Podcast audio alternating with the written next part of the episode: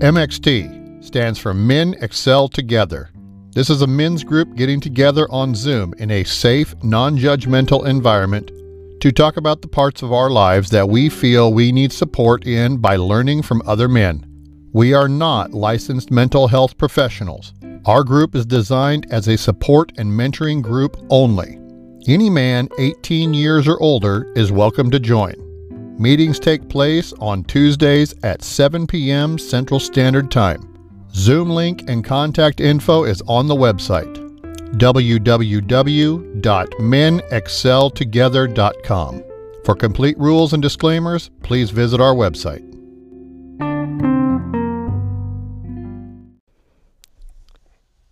Due to the extreme nature of this program, listeners' discretion is advised. The subject matters may include topics of substance usage, sex, foul language, and references to historical events that may be sensitive to some listeners. Things discussed may not be considered politically correct in this overly sensitive environment. They may not be appropriate for listeners under the age of 13, as well as some listeners, no matter the age, may find things offensive. Again, listener discretion is advised. Don't say we didn't warn you.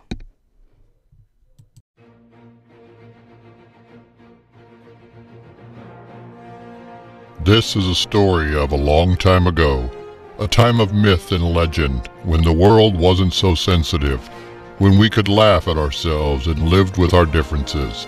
Only one generation dared to make a difference Generation X. Gen X possessed a strength the world had never seen, a strength only surpassed by the power to change pop culture and to shape the world.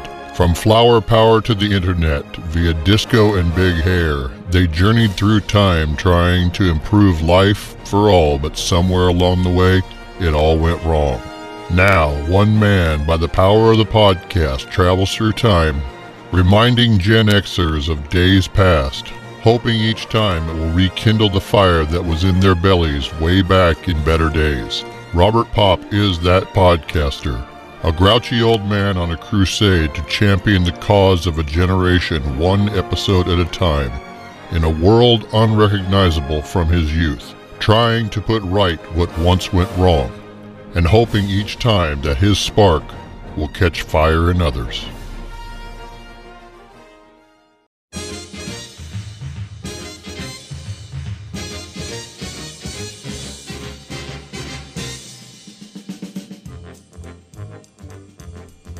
Greetings and salutations, and welcome to GXO, another episode of Generation Extraordinary, the podcast nobody asked for, focusing on everything pop culture from the greatest generation ever, Generation X. So, if it happened between 1960 and 1999, we're going to discuss it like movies, music, TV, and even a bit of history from that year. Who knows? You may just learn something before it's done. And if you're lucky, this old man may just regale you with a story or two from his own life and experiences. I'm Robert Pop, your host, coming to you from beautiful Podunk, Nebraska. Whenever I feel like a sweaty slob, there's only one assurance that gives me peace of mind. That's sledgehammer deodorant. I just go in to sprucing up like an airplane, wipe under each wing once, and hit the tail, and I'm good to go for days. Hell, I don't even need to take a shower for a whole week. That's how good this shit is. Sledgehammer deodorant. That's how good this shit is. By no one. All right, welcome back to another episode of GXO, the podcast nobody asked for. Coming to you from beautiful downtown, absolutely nowhere Podunk, Nebraska. This week, we are traveling back to the year 1960, and this is going to be a case of that you may or may not even have ever heard of. It's Ronnie and Reggie Kray. Now, they were gangsters in the uh, United Kingdom back in the 60s. But as always, we're going to have ourselves a little history lesson first. So, in the, the top headlines for 1960, in the Soviet Union, Nikita Khrushchev was leading the communists. Dwight D. Eisenhower was the President of the United States, and Harold Macmillan was the Prime Minister in the UK. Pope John XXIII was leading the Catholic Church. Some of the top headlines was that JFK was elected. A U 2 spy plane was shot down over Russia. The Cold War continued to become colder as the two sides distrusted the other more and more and tried to influence other parts of the world. The United States sent 3,500 soldiers to Vietnam. OPEC, those greedy bastards, was formed. The first televised presidential debate between JFK and Richard Nixon. I am not a crook. Cassius Clay wins his first pro fight, and for those of you who don't remember, uh, he later changed his name after becoming Muslim to Muhammad Ali. Might have heard of him. The USS Enterprise launched the first nuclear powered carrier. France tested its first atomic bomb in the Sahara and joins the US, UK, and USSR as a nuclear power. Aluminum cans were used for the very first time in 1960. There was a vertical takeoff jet in the United Kingdom. The IRA, the Irish Republican Army, starts its fight against the British. That was a long, bloody attack. The United States Supreme Court decides the Boyant v. Virginia case, and I know I probably have mispronounced Mr. Boyant's name. Uh, the case revolved around uh, Mr. Bruce Boyant, an African American law student who was arrested for trying to order at a quote unquote whites only restaurant in a bus terminal. The court ruled in a 7 to 2 decision that racial segregation in public transportation was unconstitutional. Those of us from the future already know that. Chubby Checker, he started a new dance craze with the twist, and Xerox introduced its first photocopier. In the music, top U.S. songs, He'll Have to Go by Jim Reeves. Love that song. Theme from A Summer Place by Percy Faith. It's Now or Never by Elvis Presley. Another good song. I'm Sorry by Brenda Lee. Now, I think Brenda Lee was one of those singers that just never, ever really had a big following, and she was such an amazing, talented artist. And then to round out the top five, of course, The Twist by Chubby Checker. In the UK, the Everly Brothers were number one for the year with Cathy's Clown. The Shadows had Apache, Cliff Richard, Please Don't Tease, never heard of that song, Anthony Newley, Why, and Shirley Bassey, As Long as He Needs Me. She's been around a long time. She did a song, uh, I believe it was for the Austin Powers movies, called History Repeating with Propeller Heads. Love that song. Top five on the R&B charts. A Thousand Stars by Kathy Young and the Innocents. Alone at Last by Jackie Wilson. Am I the Man? Again by Jackie Wilson. Are You Lonesome Tonight? by Elvis Presley with the Jordanaires. And Bye Bye Baby by Mary Wells. Top 5 country songs A Little Guy Called Joe by Stonewall Jackson. A World So Full of Love by Ray Sanders. Alabama by Cowboy Copas. Am I Losing You by Jim Reeves. Love Jim Reeves.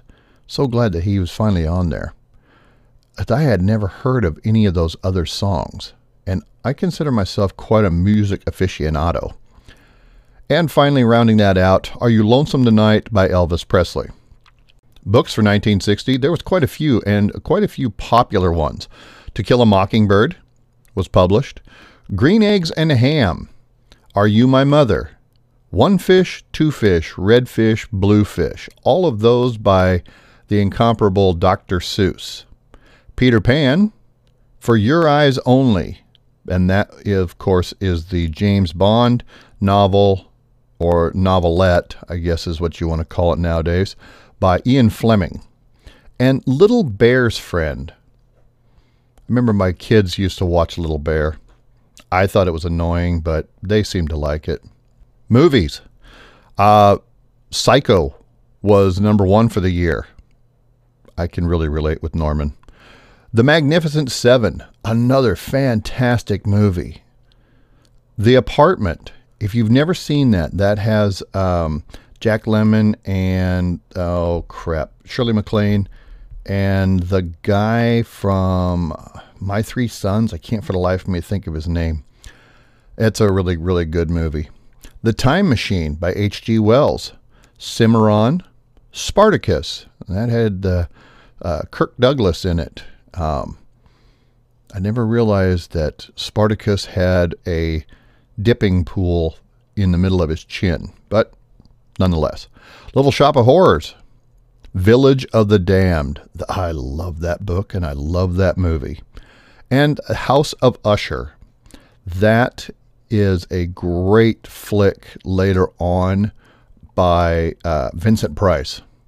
On Broadway, we had Bye Bye Birdie, Camelot on Broadway, Finian's Rainbow, The Unsinkable Molly Brown, and West Side Story. On television, we had ugh, the Andy Griffith Show. I think I am the only person in the United States at all that can't stand the the Andy Griffith Show. I don't know what it is about it. Dopey Opie and uh, just I don't know. I just can't stand it. Speaking of uh, the guy from My Three Sons, My Three Sons was actually on the uh, on on TV at that time. The Flintstones. Meet the Flintstones. They're the modern Stone Age family. 1960. Man, yeah, Fred's been around a long time. Route 66. Popeye the Sailor Man. Eh, the Three Stooges. Davey and Goliath. And you guys may or may not remember Davey and Goliath. Being from Podunk, Nebraska, the Lutheran Church would sponsor Davey and Goliath on Sunday mornings. And we had this cartoon show called just the Sunday Morning Show with Morty Mouse and Mr. Dave. Always watch that before getting ready for Mass. The Bugs Bunny Show, You're on Candid Camera, and Mr. Magoo. And of course, the topic for today, as I mentioned before, Ronald and Reggie Kray. So, after these words from some of my new fake sponsors, uh, stick around. I'm going to tell you guys about the Krays, and they're just fascinating. So stick with us. Ever just sit on a toilet and have the never ending wipe? Well, those days are over. Introducing One and Done Wipes, a new form of toilet paper that contains a solvent, uh, I mean solution, where there's just one wipe and you're fresh and clean. Done deal. The secret is a two step process. First, getting the right paper that's part paper towel and part angel kisses because It's so strong. and so soft. Next comes a solvent, uh, I mean solution, that's going to let you know that you are clean. It even tingles. Oh my. And here's the biggest news it's reusable. Just follow the cleaning instructions on the label. No more wondering if you're going to leave skid marks. Yeah. No more worrying if there won't be any paper during the next pandemic. And no more flushing away your hard earned money. The one and done wipe. Available at all fine retailers and auto body shop suppliers everywhere. The views and opinions expressed are just that Rob's views and opinions. He's not always politically correct, and those views may not match up with your own. Please believe me, it is not his intention to offend anyone. Hopefully, you find the shows entertaining and informative as well. Please note, Rob is not a professional historian, but he has done a lot of research for this show. With that being said, mistakes happen, but he will do his best to minimize those. Keep in mind, he's just some nut with a microphone. All right, welcome back from that break. I appreciate you hanging around there. Hopefully, those uh, commercials were both informative and entertaining. So, let's talk about the Krays. Um, a lot of people here in the United States are already, if you follow organized crime, you're familiar with the uh, Gambino family and Paul Castellano, and of course, um, uh, Al Capone, all of those guys, Lucky Luciani.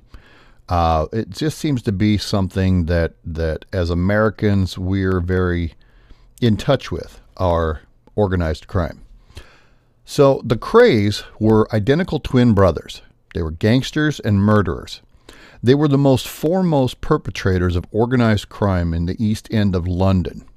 With their gang known as the Firm, the Kray twins were involved in murder, armed robbery, arson, protection rackets, gambling, and assaults. In the 1960s, as West End nightclub owners, the Kray twins mixed with politicians and prominent entertainers such as Doris Day, Frank Sinatra, and Judy Garland. They were considered celebrities of their time, even though they were on the wrong side of the law. The Krays were called upon to do national service in the British Army in 1952. Although the pair reported to the depot of the Royal Fusiliers, and I know I mispronounced that, at the Tower of London, they attempted to leave only after a few minutes, saying, eh, you know what, this really ain't for me. I'm out of here.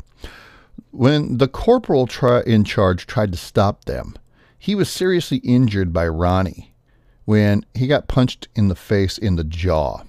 After the altercation, the Krays walked back to their East End home. In the morning, they were arrested by the police and turned over to the Army. In September, while absent without leave, again, the twins assaulted a police constable who tried to arrest them. They became amongst the last prisoners to be held at the Tower of London. What an honor that is. Wow. However, when it became clear they were both to be dishonorably discharged from the Army, the Krays' behavior became even worse. They dominated the exercise areas outside their one man cells. They threw tantrums, emptied their latrine buckets over a sergeant, dumped a canteen full of hot tea on another guard, handcuffed a guard to their prison bars with a pair of stolen cuffs, and set their beds on fire. Eventually, they were moved to a communal cell where they assaulted their guard with a vase and escaped. After being quickly recaptured, they spent their last night in military custody in Canterbury, drinking cider, eating crisps, and for those of you here in the United States that have no idea what crisps are, they're our version of either potato chips or crackers. And they were smoking cigarillos, courtesy of the young national servicemen acting as their guards. The next day, the Krays were transferred to a civilian prison to serve sentences for the crimes they committed while they were AWOL. The prison psychiatrist who examined Ronnie found him to be, quote unquote, educationally subnormal, psychopathic, schizophrenic, and insane. Sounds like they were talking to my doctor. Despite a less than stellar military career, the Krays adopted a very ult- the Krays adopted an extremely militaristic style as Ronnie took to calling himself the Colonel. Maybe just like chicken, I don't know. While their home at 178 Vallance Road was dubbed Fort Vallance. The Krays' criminal record and dishonorable discharges from the military ended their boxing careers, and the brothers turned to crime full time. They bought a run-down snooker club. And Gen Xers, I really hope you know what snooker is. It's like pool, but it's got smaller pockets and smaller balls. It is actually a a very intense game because it takes so much more skill than what billiards does. Anyway, they bought that snooker club in Mile End, where they started several protection rackets. And by the end of the 1950s, the Krays were working for Jay Murray. And he was from Liverpool, and they were involved in hijacking, armed robbery, arson. And through those actions, that's how they acquired their other clubs and properties.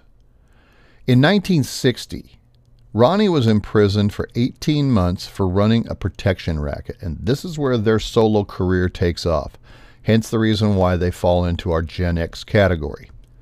Both Ronnie and Reggie notoriously laundered money through dog and horse tracks as well as through businesses, which led to several others being investigated during the mid 1960s for their cooperation with crime we had kind of the same thing going on over here with uh, Robert Kennedy and Jimmy Hoffa. They were assisted by a banker named Alan Cooper, who wanted protection against the Krays rivals, the Richardson Gang of South London. Ronnie was called the quote unquote dimmer of the two twins, stating that he was, quote, a man whose grasp on reality was so slight and pathologically deranged that he was able to live out a crude, primarily colored fiction, twisting the city into the shape of a bad thriller. Ronnie quite consciously modeled the style of the quote unquote firm after what he read about the Chicago underworld. For example, having his own barber visit his flat to work on his hair because he read somewhere that this was the quote unquote normal practice with Chicago gangsters in the 1920s. The Krays greatly valued their image and cultivated the media by inviting journalists to take photos of them with the celebrities that I mentioned earlier at nightclubs or donating to charity. The Krays went about in an obsessive way of managing and promoting their image that they wanted, namely as society's benefactors who gave generously to charities as the men had risen up from poverty to become rich and powerful. It was written that the Krays had, quote unquote, a sophisticated awareness of the importance of public relations matched only in the image conscious field of American politics. It went on to say, as we have seen, certain of the Kray projects, when closely examined, take on a bizarre aspect more appropriate to the theater than a rational pursuit of profit by crime. End quote. In 1960, gambling in clubs was legalized in the United Kingdom, which for the first time allowed quote unquote decent people to be seen openly gambling outside of the horse track races. The Krays were owners of four nightclubs where gambling was allowed, which not only allowed them to be seen as successful businessmen, but also to socialize with the decent people who had been previously shunned at, at least in public, the company of gangsters by running a gambling den.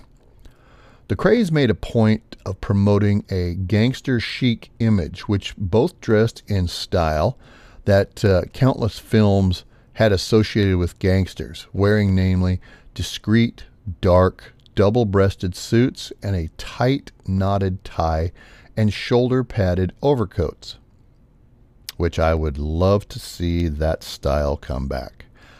I know I'm an old fart, but I still think suits are classy. Combined with garish jewelry such as large gold rings, gold bracelet watches, and diamond cufflinks. The Krays conveyed a redoubtable image. A British scholar described the Krays as a ex- classic example of the social bandit. Criminals who become folk heroes because of the belief that they were standing up to a corrupt establishment, while also paradoxically being seen as upholding a better part of society's values. The Krays were viewed in certain quarters as Robin Hood type criminals. Those crimes were seen as acceptable. He also noted they combined an air of menace and violence together with an image of romanticized air of heroic gentlemanliness, generosity, and the apparent reinforcement of traditional social order parameters, conservatism, and restraint. Within this context, the Krays made a point of stressing that there were limits to the values that they were willing to violate while promoting the image of themselves of the benefactors of society. For example, the Krays made a great point of stressing the image of being respectful towards women because they knew the British public did not like men who were disrespectful towards women. One former member of the firm, Tony Lambrianou, stated that the positive image of the Krays was a myth, quote unquote, as he maintained the only people the brothers ever cared about were themselves. However, the image of the Krays had little to do with who the brothers actually were, as they described the Krays as considerably more vicious and selfish than the popular folk hero image that would uh, follow them. The East End had, at the time had its own informal rules as a deep distrust of Scotland Yard, as the exemplified by the popular saying, Thou shalt not grass, which led to the police complaining of a wall of silence. The closeness of the Krays made them seem sinister, as one man who had dealings with the Krays remembered. Quote, You were never ever on solid ground with them. They played a little game of their own. There was an unspoken language.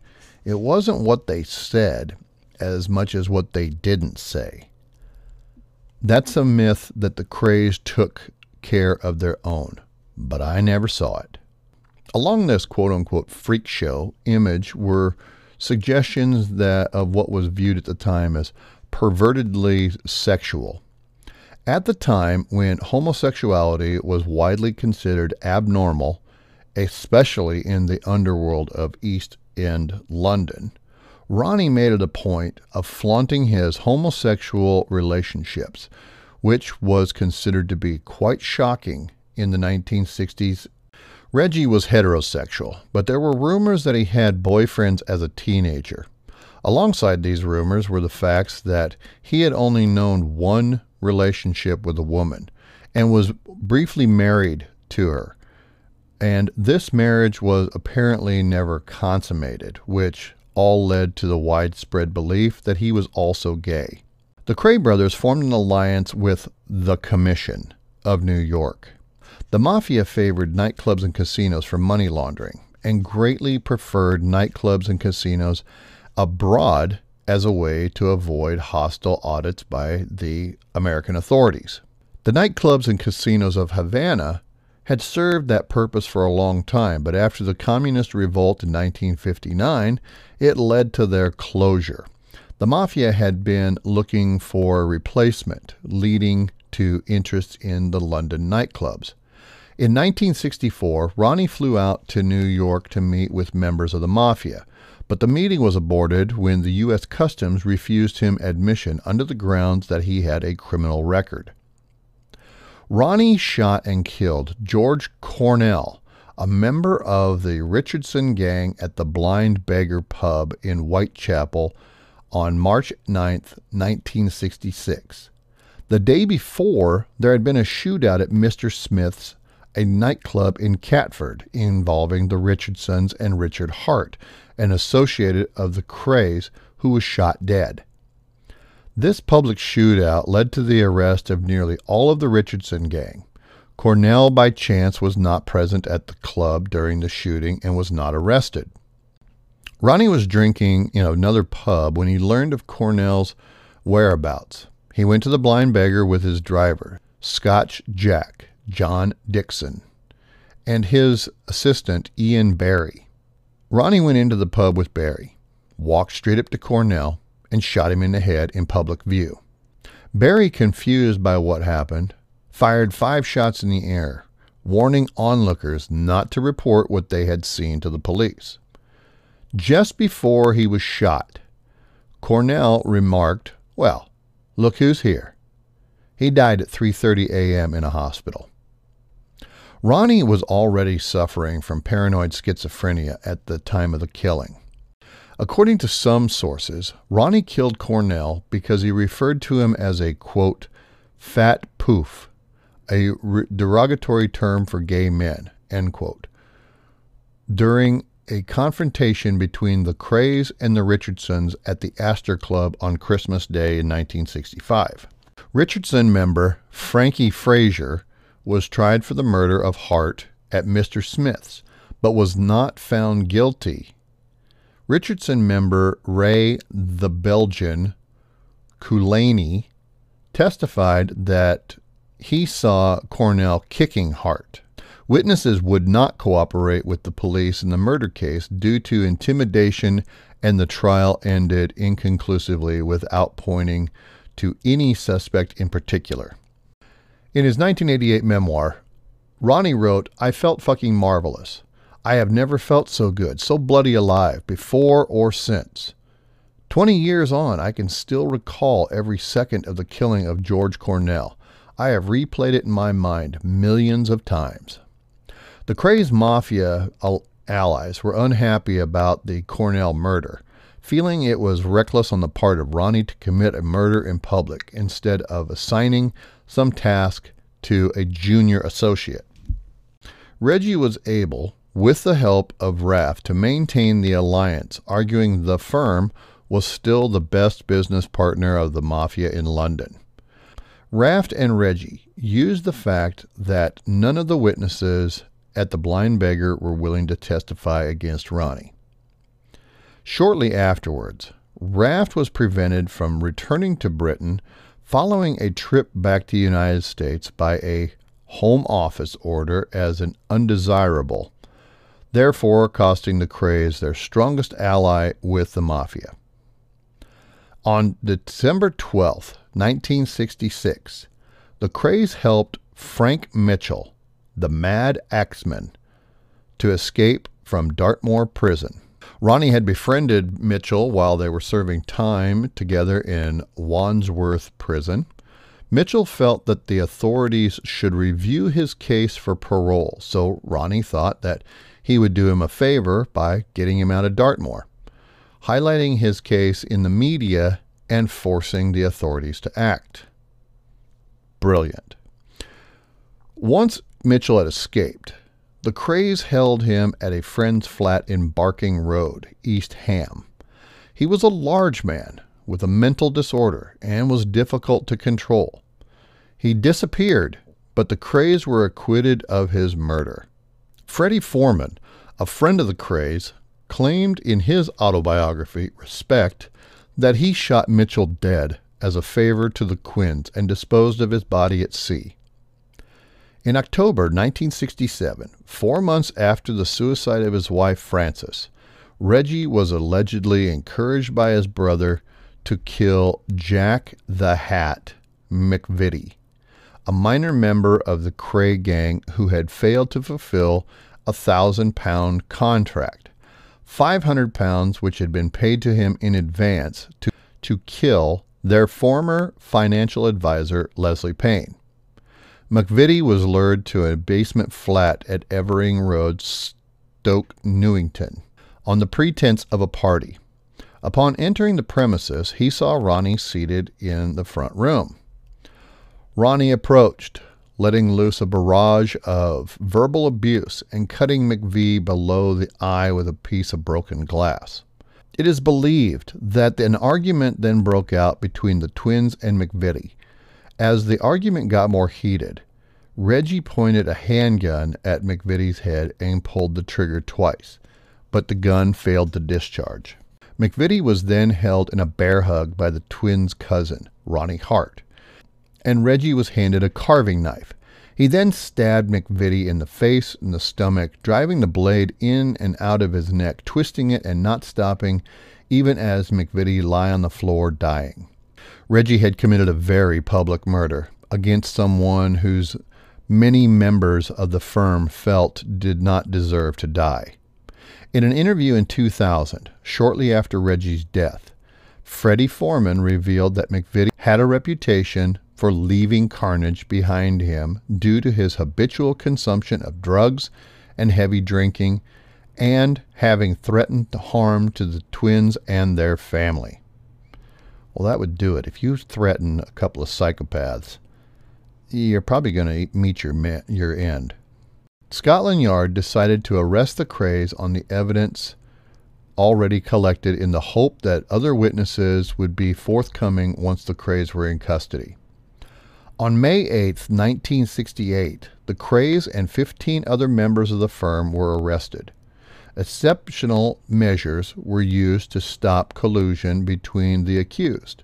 Nipper Read then secretly interviewed each of the arrested and offered each member of the firm a deal if they testified against the others.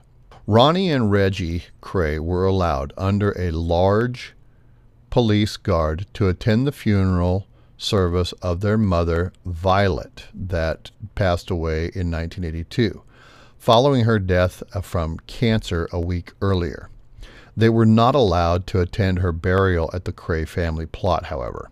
Ronnie Kray was a prisoner category A, denied almost all liberties, and not allowed to mix with other prisoners. He eventually was certified insane, his paranoid schizophrenia being tempered with constant medication.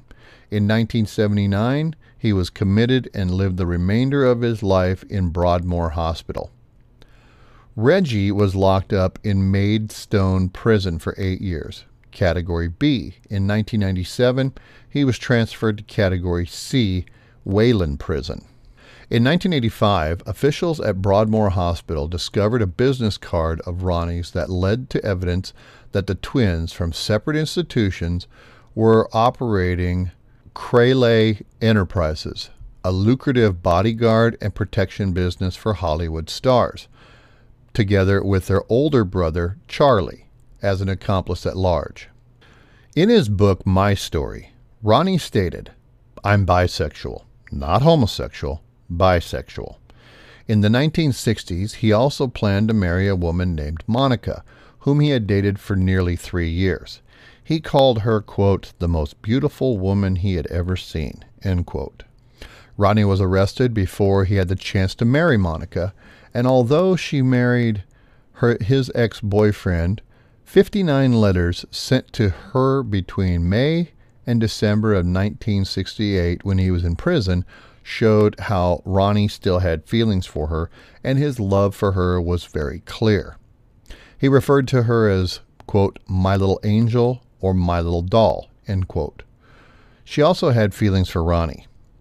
A letter Ronnie sent to his mother Violet from prison in 1968 also refers to Monica, quote, If they let me see Monica and put me with Reg, I could not ask for more. End quote. He went on to say, Monica is the only girl I've ever liked in my life. She is a lovely little person, as you know.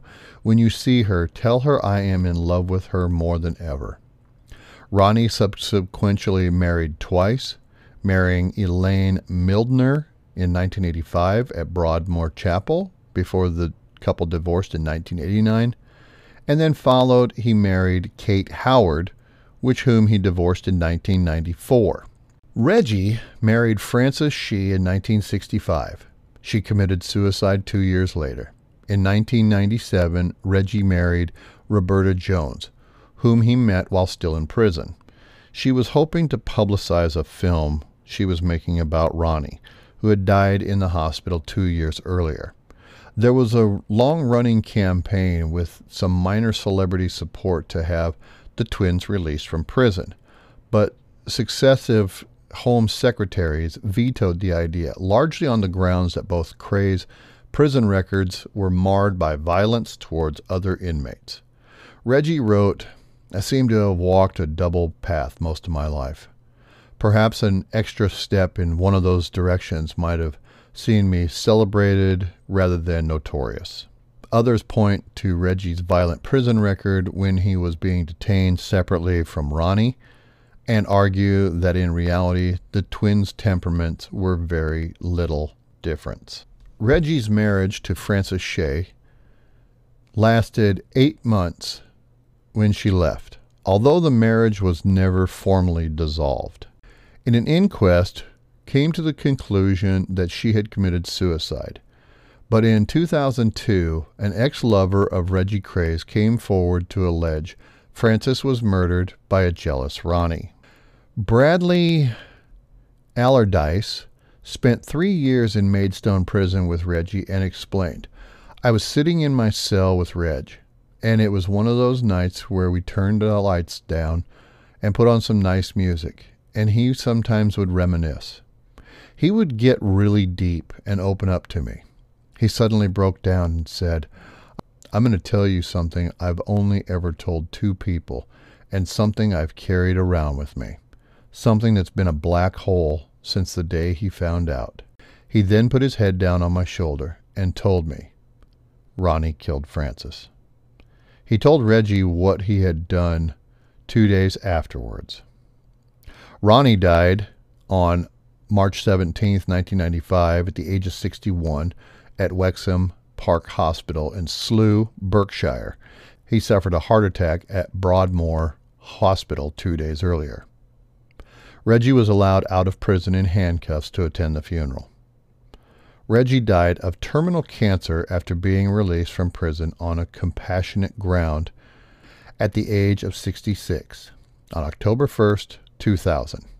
The final weeks of his life were spent with his wife of three years, Roberta, in a suite of the Townhouse Hotel at Norwich after he left the Norfolk and Norwich Hospital on September 22, 2000. Ten days after his death, he was buried beside his brother Ronnie, Chingford Mount Cemetery. During the funeral, crowds of thousands lined up to applaud. Charlie Kray, Ronnie and Reggie's older brother, was released from prison in 1975 after serving seven of his 10 year sentence for his role in their gangland crimes. Charlie was then sentenced to 12 years imprisonment in 1997 for conspiracy to smuggle cocaine in an undercover drug operation. He died in prison of natural causes on April 4th, 2000, at the age of 72. And Ronnie was allowed out of prison to attend his older brother's funeral. So, a lot to digest there. Um, when we come back from my break, uh, I'm going to go over some of the things that I have found about the, the Krays and how it's kind of affected me. So stick around. Are you looking for a used car? Well, come on down to Hillbilly Willie's Used Car Emporium. We got the widest selection of low quality, high mileage cars and affordable in house financing. Bad credit, slow credit, no credit, no problem. If you got a job and enough money down, you can drive away today. All our vehicles have Willie's famous 30-30 warranty on it and a tail light protection plan. You can drive away with a smile. That's Hillbilly Willie's Used Car Emporium, located on Highway 6, just next to the Burnout Conoco station. Come on down today. Your new car is waiting for you. It's so am I. Willie's famous 30-30 warranty isn't famous at all. All cars essentially are sold as is. The warranty stipulates 30 seconds or 30 feet, whichever comes first. Any claims of time travel is purely fictitious and should not be believed as these claims are only for entertainment purposes. Plus, honestly, if you believe these claims, we only have one thing to say. What the hell is wrong with you? All right, welcome back from that break. Um, I didn't really know much about the Krays until I watched the movie Legend with Tom Hardy playing both Reg and Ron Kray. Now, since then, I've become more than just interested in them, as I have with a lot of our gangsters here in the U.S., like Gotti, Castellano, Capone, Whitey Bulger. Um, it was kind of like I was on a mission to find out more things about the Krays. Uh, I've seen movies, documentaries, and read so much on them.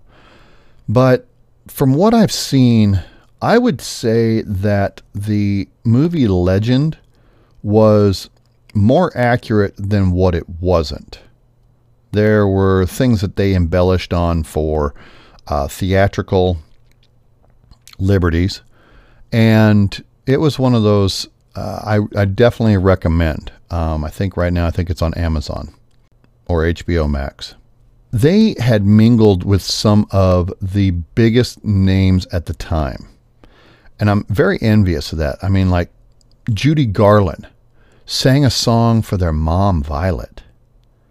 Even from prison, they still they still continued their protection racket and supplied Sinatra, Frank Sinatra, with 18 bodyguards in 1985 from prison. Ron was openly bisexual, which was a crime in 19, until 1967. In the 1960s, the Krays were widely seen as prosperous and charming celebrity nightclub owners. A large part of their fame was because they were photographed and socializing with lords, socialites, and showbiz characters, such as, like I said, Sinatra, Peter Sellers, from The Pink Panther, Joan Collins from Dynasty and number of movies, Judy Garland, as I mentioned, from Broadway and The Wizard of Oz and other movies, Sammy Davis Jr., Shirley Bassey, Liza Minnelli, love Liza, Dusty Springfield, Jayne Mansfield, and Richard Harris. And if your eyes aren't sure who Jayne Mansfield is, she was kind of the ghetto uh, version of Marilyn Monroe. They were the best years of our lives. They called them the swinging 60s. The Beatles and the Rolling Stones were rulers of pop music. Carnaby Street ruled the fashion world, and me and my brother ruled London. We were fucking untouchable. And that was from Ronnie Kray in his autobiography, My Story. Another part of the Kray's celebrity status was due to the widespread perception that the twins had risen out of poverty. We all love a story of, of somebody making it, regardless whether they're in the United States or if they're in the United Kingdom. But they rose to those positions of great wealth and power due to their own efforts. That's the reason that's one of the reasons why they rose to such celebrity. The Krays were also seen as an example, uh, albeit a perverse one, of the mediocrity that was to replace the traditional class system. Furthermore, the 1960s were a time when many traditional British values were being questioned, as they were across the world. The Kray twins were widely seen as rebels against what they were perceived as the sanctimonious and hypocritical traditional British values. There was a popular mistrust of the establishment. Again, this was a worldwide thing, uh, especially in the 1960s. And many people laughed at leaders like Prime Minister Macmillan and President Lyndon B. Johnson. Their teachers their university lectures, the priests, and the moralists, all of that behind their back. The Krays were seen as folk heroes. The swinging 60s era was a time of intense debates arising from consumerism, social mobility, sexuality, style, and social tolerance. And the Krays were involved in all of that as far as symbols, either good or bad about the changes taking place in British society and really the entire world. I really want to thank you for sticking around for this episode of GXO. Hopefully, the noise level wasn't too terribly bad. I'm still getting used to the new digs. Um, coming up with some soundproofing, so hopefully everything sounded okay. I know I could hear one of my producers in the background chewing on one of my slippers. Um, Harley is with me. My other producer is staying with one of my many ex wives. Uh, so I do miss Daisy being a producer and just being around on the uh, on the show. So until next time, I bid you adieu, and I want to leave you with this thought. This is from Doctor Who, and it is the regeneration scene of the 11th Doctor going into the 12th. And I really kind of put this into my own life. We all change. When you think about it, we're all different people, all through our lives, and that's okay. That's good. You've got to keep moving as long as you remember all of the people you used to be. I will never forget one line of this, not one day. I swear, I will always remember when the doctor was me.